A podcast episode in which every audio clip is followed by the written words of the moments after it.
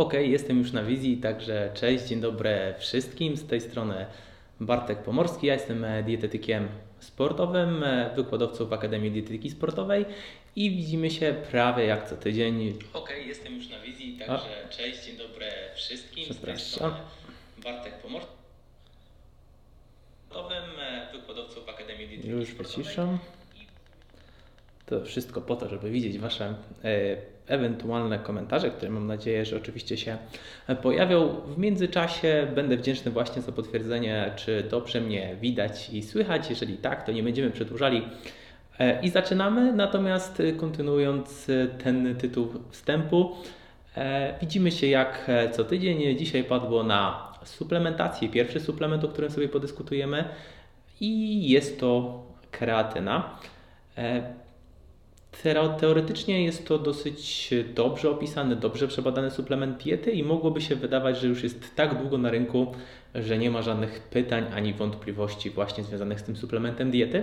Natomiast moja praktyka, zarówno ta szkoleniowa, jak i czysto dietetyczna, pokazuje, że mimo wszystko jest dużo pytań, dużo wątpliwości, nieścisłości związanych z tym, jaką formę kreatyny stosować, kto ją powinien suplementować, w jakiej ilości, w jakiej formie. Także z tymi pytaniami będę chciał się dzisiaj zmierzyć. Mam nadzieję, przynajmniej u mnie było wszystko widoczne i słyszalne, także nie będziemy tutaj już specjalnie długo się nad tym wątkiem technicznym rozwodzili. Oczywiście, jeżeli ktoś ma jakiekolwiek pytania w trakcie, śmiało proszę je zadawać. Myślę, że warto zacząć od takiego ciekawej zasady profesora Mohana, właściwie trzech zasad. I dotyczy ona nie tylko kreatyny, ale ogólnie suplementów diety. I pierwsza zasada, jeżeli suplement nie jest zabroniony, jest dostępny na rynku, prawdopodobnie nie działa. Jeżeli suplement działa, prawdopodobnie jest zabroniony. No i są pewne wyjątki. I do grupy tych wyjątków możemy m.in. zaliczyć właśnie kreatynę, która w związku z tym, że na rynku jest właściwie od lat 90., nawet nieco wcześniej, to ta ilość publikacji, która pojawiła się na przestrzeni lat, ilość populacji, których dotknęły te badania, jest na tyle szeroka, że faktycznie w przypadku kreatyny możemy powiedzieć, że jest to suplement bezpieczny i co więcej, nie tylko w odniesieniu do osób młodych, zdrowych, ale z dużym prawdopodobieństwem do znacznie szerszej populacji, również tej populacji klinicznej, ale o tym dzisiaj mówić nie będziemy.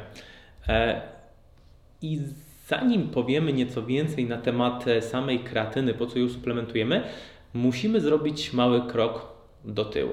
Czyli trzeba przybliżyć przynajmniej odrobinę biochemię wysiłku fizycznego, żeby móc zrozumieć, po co my właściwie suplementujemy tą kreatynę i jakie jest jej główne zadanie fizjologiczne w naszym organizmie.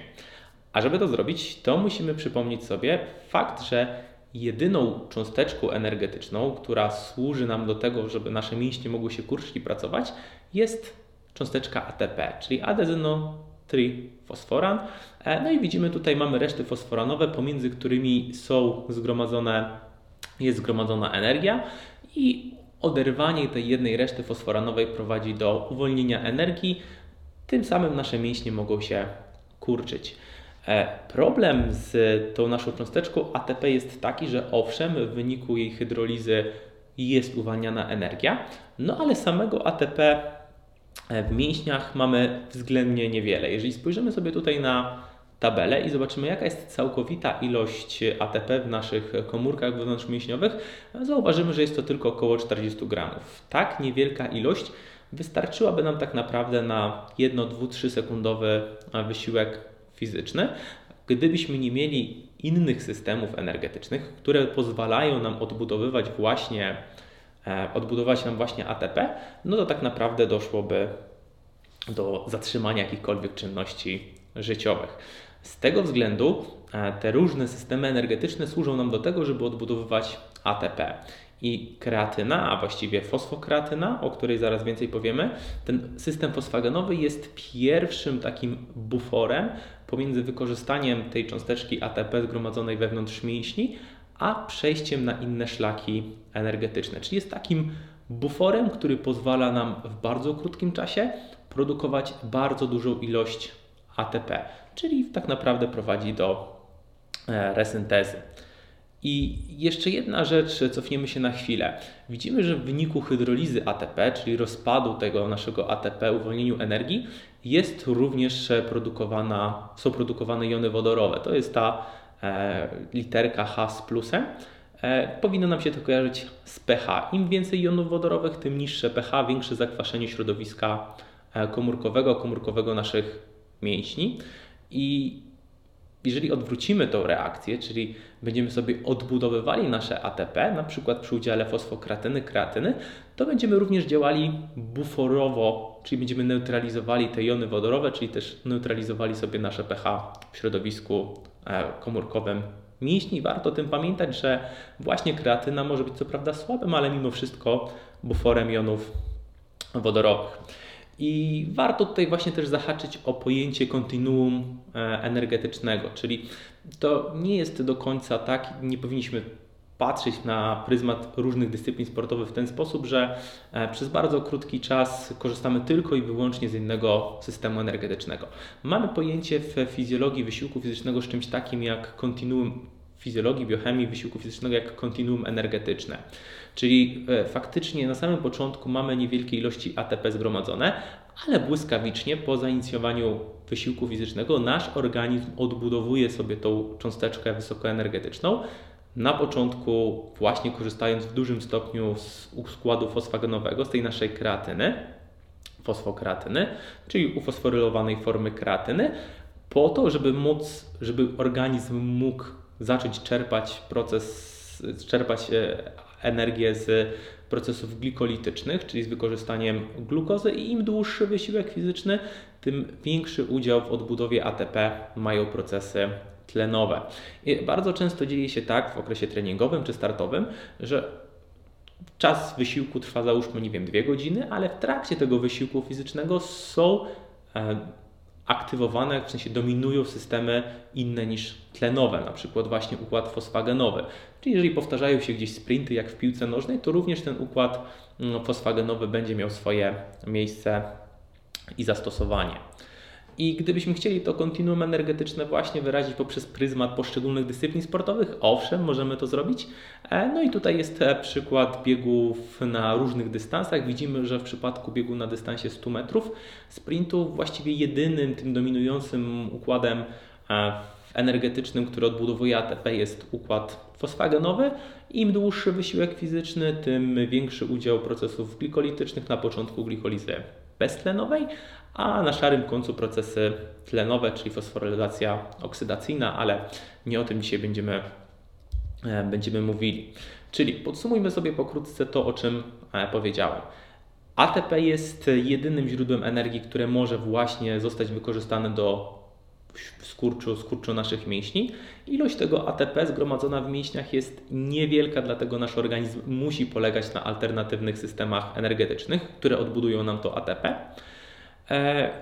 I tak naprawdę ten proces hydrolizy ATP jest odwracalny, czyli może zostać odbudowany z ADP i czegoś jeszcze, na przykład właśnie fosfokreatyny, o której sobie właśnie teraz powiemy. I to jest ta reakcja, która pozwala nam, dzięki której kreatyna może właśnie odbudowywać ATP, czyli w wyniku uwolnienia energii z naszego ATP mamy cząsteczkę ADP, no i ta fosfokreatyna, bo trzeba powiedzieć, że kreatyna w organizmie jest zgromadzona w dwóch formach, w postaci fosfokreatyny, to jest mniej więcej 2/3 puli całej kreatyny znajdującej się w komórkach mięśniowych, i 1/3 pula to jest wolna kreatyna, no i fosfokreatyna jest donorem reszty fosforanowej dla ADP, jednocześnie konsumujemy proton, jon wodorowy, czyli mówiłem o tym działaniu buforowym, no i mamy odbudowaną naszą cząsteczkę ATP, no i dodatkowo wolną kreatynę. No i tutaj mamy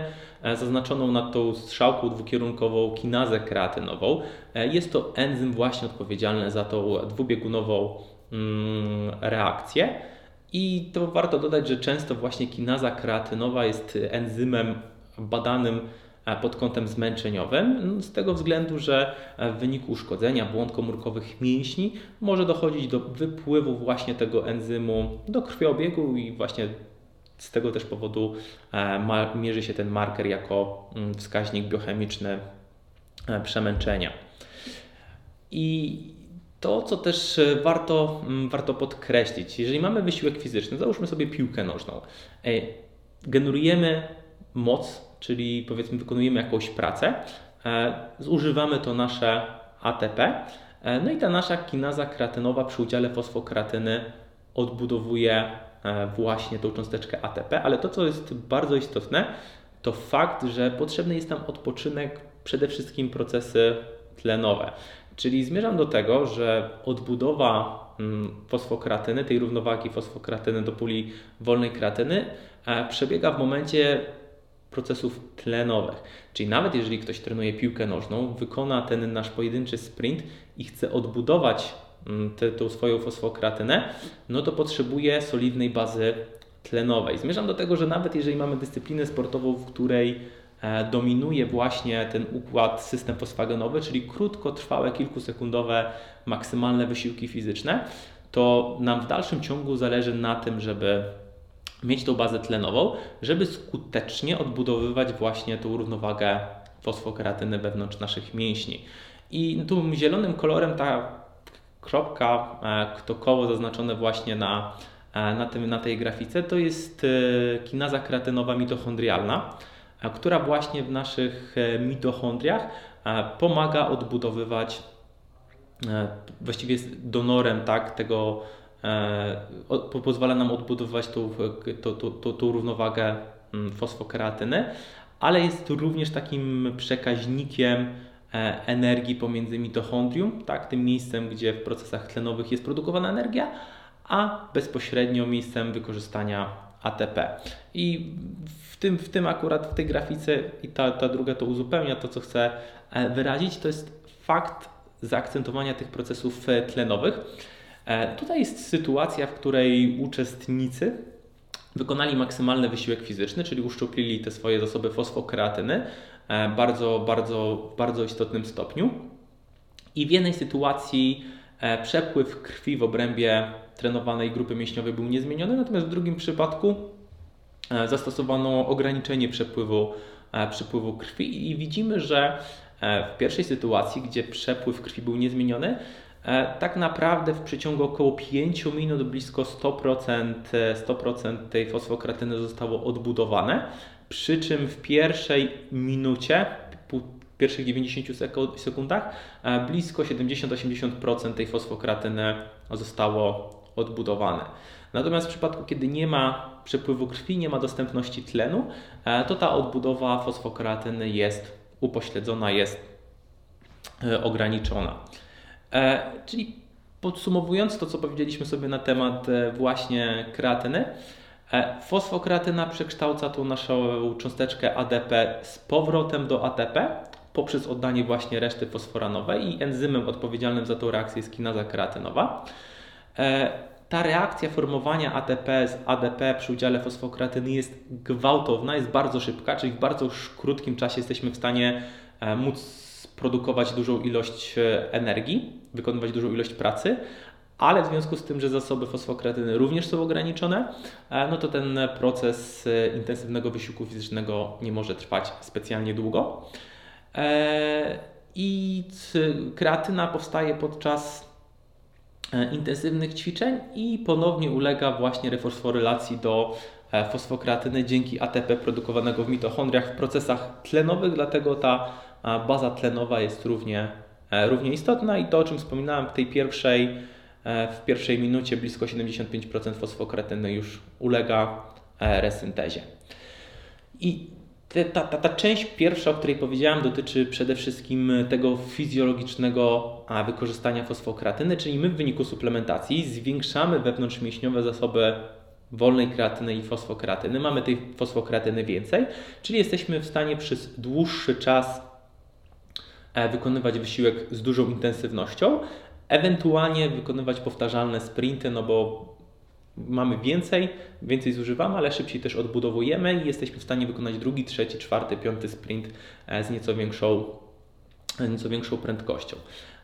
Wiemy natomiast, że dużo osób, która trenuje na siłowni, również stosuje kreatynę właśnie po to, żeby zwiększyć siłę, ale także swoją masę mięśniową. To jest właściwie nawet może bardziej taki utożsamiany przez wiele osób mechanizm działania kreatyny, natomiast on jest zdecydowanie mniej przebadany niż to klasyczne fizjologiczne działanie kreatyny. No i tutaj widzimy, że faktycznie w wyniku suplementacji kreatyny dochodzi do zwiększenia całkowitej puli kreatyny w naszych mięśniach. W konsekwencji, oczywiście z tego względu, że kreatyna jest cząsteczką hygroskopijną, czyli z łatwością wiąże wodę, dochodzi do zwiększenia objętości tej przestrzeni wewnątrzkomórkowej, wewnątrz mięśni. W naszym układzie szkieletowym, mięśniowym, w komórkach mięśniowych znajdują się geny osmosensoryczne, czyli w wyniku właśnie zwiększenia tej objętości dochodzi do ich pobudzenia i to wtórnie, już nie tłumacząc specjalnie zawiłości tego slajdu, może powodować nasilenie syntezy białek mięśniowych i w wyniku tego przyrost masy mięśniowej, czy lepsze adaptacje treningowe właśnie ukierunkowane na budowanie siły, czy też masy mięśniowej. Czyli mamy do tej pory wymienione dwa główne mechanizmy. Z jednej strony ten mechanizm fizjologiczny poprawy zdolności wysiłkowych w powtarzalnych sprintach, czy nawet w pojedynczych. Z drugiej strony mamy mechanizm związany z poprawą adaptacji treningowych, budowaniem siły, masy mięśniowych, ale tych potencjalnych ergogenicznych korzyści wynikających z suplementacji kreatyny jest zdecydowanie więcej. W przypadku sportów wytrzymałościowych to może być na przykład termoregulacja, w przypadku sportów walki to może być to działanie buforowe, to dotyczy też na przykład, nie wiem, biegu na dystansie 400 metrów czy innych dyscyplin, gdzie dochodzi do generowania dużej ilości właśnie jonów wodorowych. Działania neuroprotekcyjne z tego względu, że niewielkie ilości kreatyny znajdują się również w obrębie mózgu i w wyniku uszkodzeń mechanicznych może dochodzić do zjawiska hipermetabolizmu, czyli zwiększonego zapotrzebowania na kreatynę.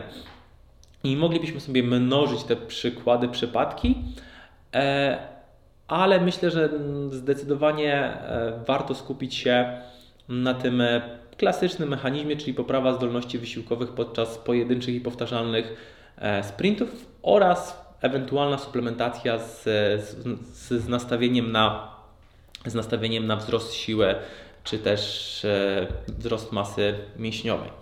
I wyjściowo te mięśniowe zasoby kreatyny są bardzo zróżnicowane, zależne od płci, wieku, ale przede wszystkim od modelu żywieniowego, który stosujemy. Oczywiście osoby na diecie roślinnej tej kreatyny wewnątrz mięśni mają mniej, z tego względu, że kreatyna, kreos, czyli mięso, czyli po prostu nie dostarczają tej kreatyny z produktami odzwierzęcymi, szczególnie z mięsem. W związku z tym mają też tej kreatyny mniej w organizmie wewnątrz mięśni.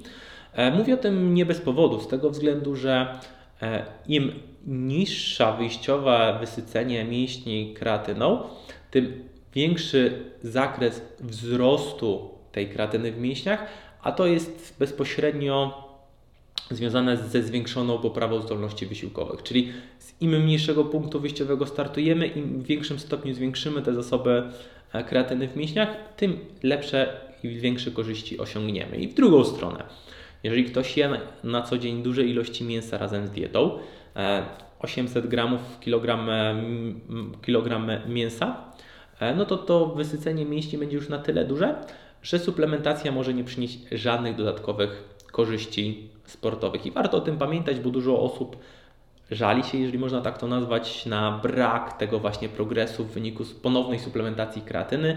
Kiedyś jak byli młodzi działała wspaniale, teraz natomiast nie ma efektu. Może to być wytłumaczalne właśnie tym argumentem. No i widzimy właśnie, że suplementacja na przykład w wyniku ładowania kreatyny, a jeszcze lepiej w połączeniu z dużą ilością węglowodanów, insuliny w tym sensie, że węglowodany najskuteczniej tą insulinę pobudzają do uwalniania, do wydzielania przez trzustkę, skutkuje jeszcze większą retencją kreatyny w organizmie. I to, co kilka par takich podstawowych informacji, o których nie powiedziałem, ale które trzeba przytoczyć, to fakt, że komórki mięśniowe nie są w stanie syntetyzować, produkować właśnie kreatyny, są zdane na dostępność tej kreatyny z krwioobiegu. Endogennie, czyli wewnątrz organizmu syntetyzujemy niewielkie ilości kreatyny, ale w większym stopniu polegamy na, jeżeli zależy nam na istotnym zwiększeniu właśnie tej kreatyny w mięśniach, polegamy na tym, co dostarczymy razem z suplementami albo z posiłkami odzwierzęcymi.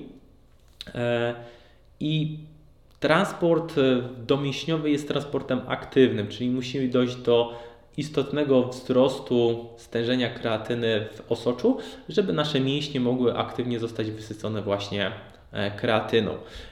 I taka pojedyncza 5-gramowa dawka właśnie pozwala nam maksymalnie wysycić ten mechanizm transportujący. I zanim powiemy sobie o konkretnych protokołach suplementacyjnych, to najpierw może zacznijmy od tego, w jakiej formie suplementować, w sensie jaką formę kreatyny, bo tutaj zawsze pojawiają się gdzieś pytania. Najlepiej przebadaną formą kreatyny, którą polecam wszystkim, osobami, z którymi współpracuję, jest po prostu monohydrat kreatyny. To jest forma najlepiej przebadana, na tej formie zostały zaprojektowane, zweryfikowane protokoły suplementacyjne.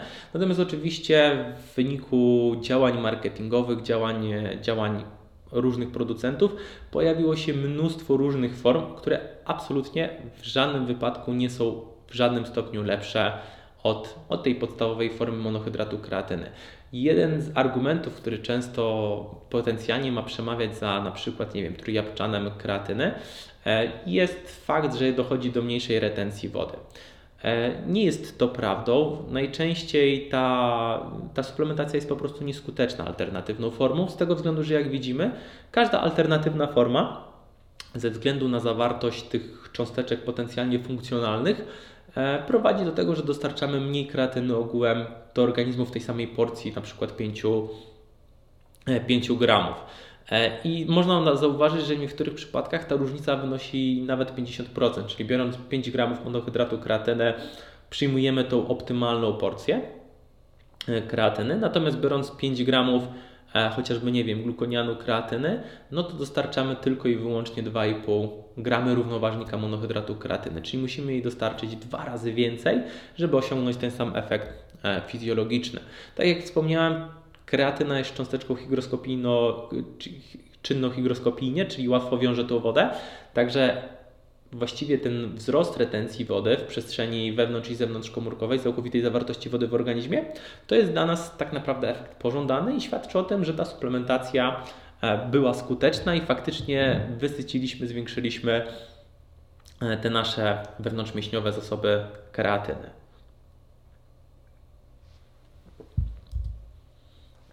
Nie wiem, na ile ta tabela jest widoczna, ale to jest mniej więcej odzwierciedlenie tego, o czym przed chwilą mówiłem, i widzimy, że w przypadku różnych alternatywnych form musimy dostarczyć zdecydowanie większe ilości alternatywnych produktów, a co za tym idzie, musimy więcej zapłacić za tą samą fizjologicznie aktywną, skuteczną porcję. Także nie ma absolutnie potrzeby korzystać z innych form kreatyny niż monohydrat kreatyny.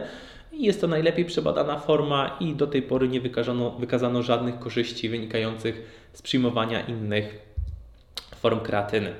I w jaki sposób możemy suplementować kreatynę? Na pewno spotkaliście się z pojęciem ładowania kreatyny i ta metoda polega na tym, że 4-krotnie w ciągu dnia przyjmujemy około 5 gramów kreatyny w każdej z porcji, czyli co daje nam około 20 gramów kreatyny dziennie. Powtarzamy ten protokół przez 5-7 dni i po tym czasie dochodzi do wzrostu stężenia kreatyny w naszych komórkach mięśniowych.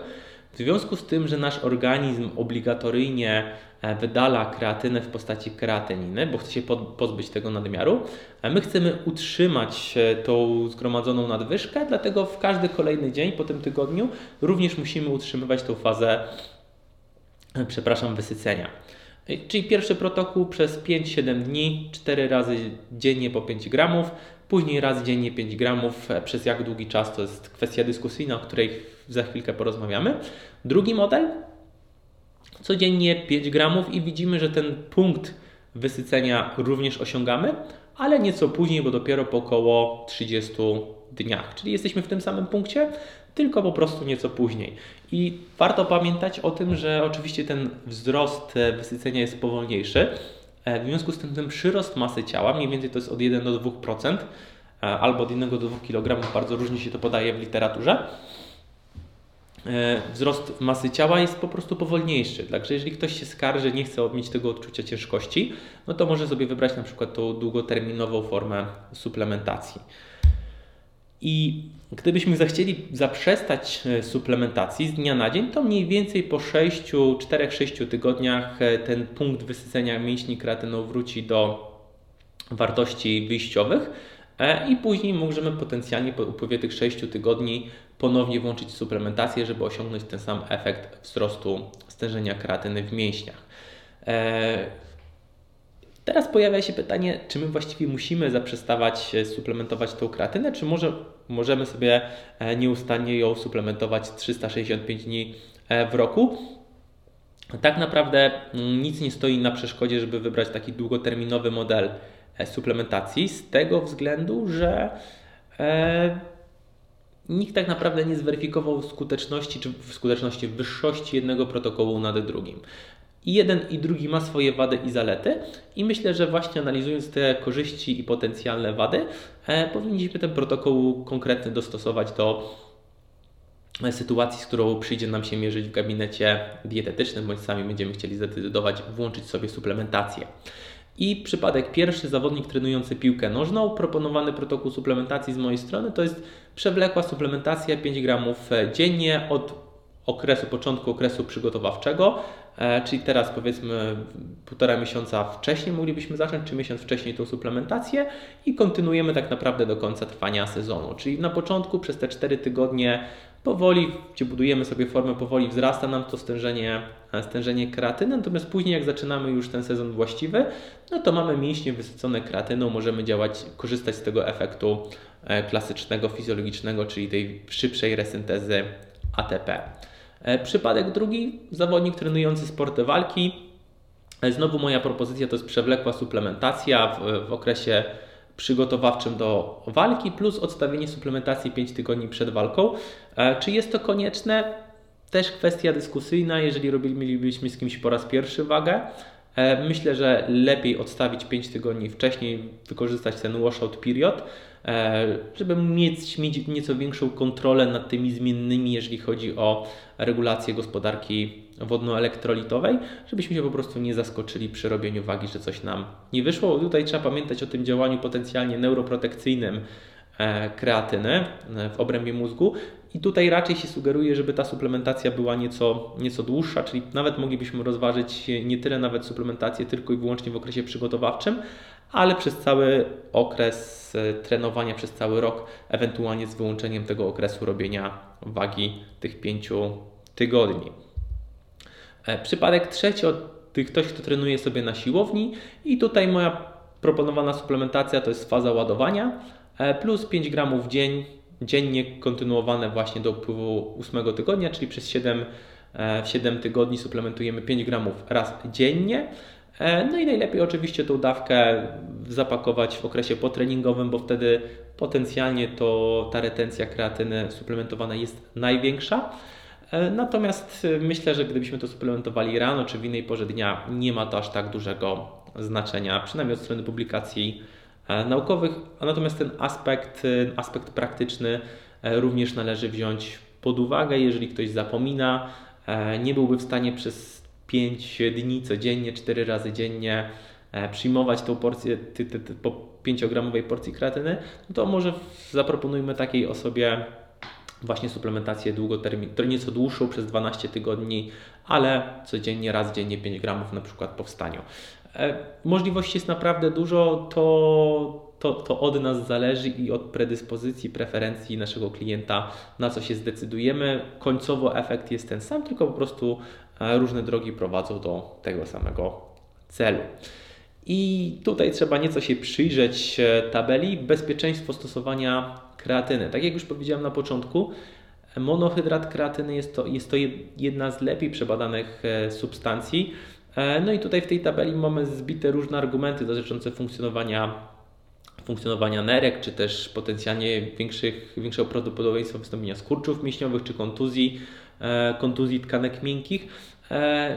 Wręcz przeciwnie, przynajmniej jeżeli chodzi o kwestię kontuzji, suplementacja kreatyny może działać protekcyjnie, chociaż tutaj nie mamy jednoznacznych wyników badań naukowych, ale bardzo puentując ten slajd, kreatyna jest bezpieczna. Mamy badania, w których suplementacja trwała nawet do 4 lat.